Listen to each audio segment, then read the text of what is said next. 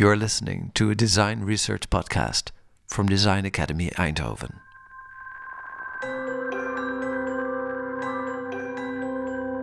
My name is Isabel Mager. I'm from Germany and I studied at the Man and Well-being department at the Design Academy and the title of my project is Design is as War, which is a publication.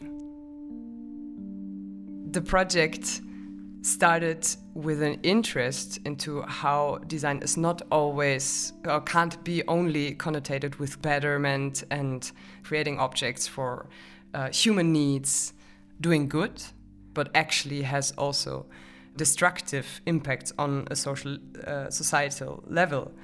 I'm basically looking into the dark sides of this practice. When I talk about destruction I, in relation to design, it's not these bloody, destructive images that we see of war, but I'm more using the term war as a metaphor to what how violent design in fact is.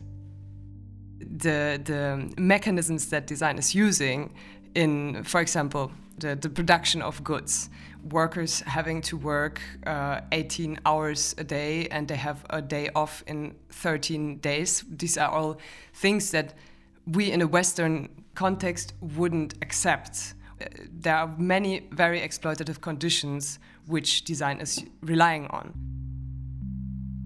Design also has a very manipulative aspect. It can hide away from things that are actually underneath. It can create this beautiful layer and seduce. Just looking at advertisement already shows how much just desires are created within people. And that again is the responsibility of the designer to make sure that these unethical currents are not supported or hidden by the design that is on top. I went into this research by, first of all, of course, looking and checking uh, a lot of design theory books um, then also going to a lot of lectures which were around that um, or about decolonizing design. It uh, created a lot of anger in me, and I had a lot of energy to project towards that. The book is divided in two parts. The first one called Design is War, which is very angry, which is in a way criticizing design itself.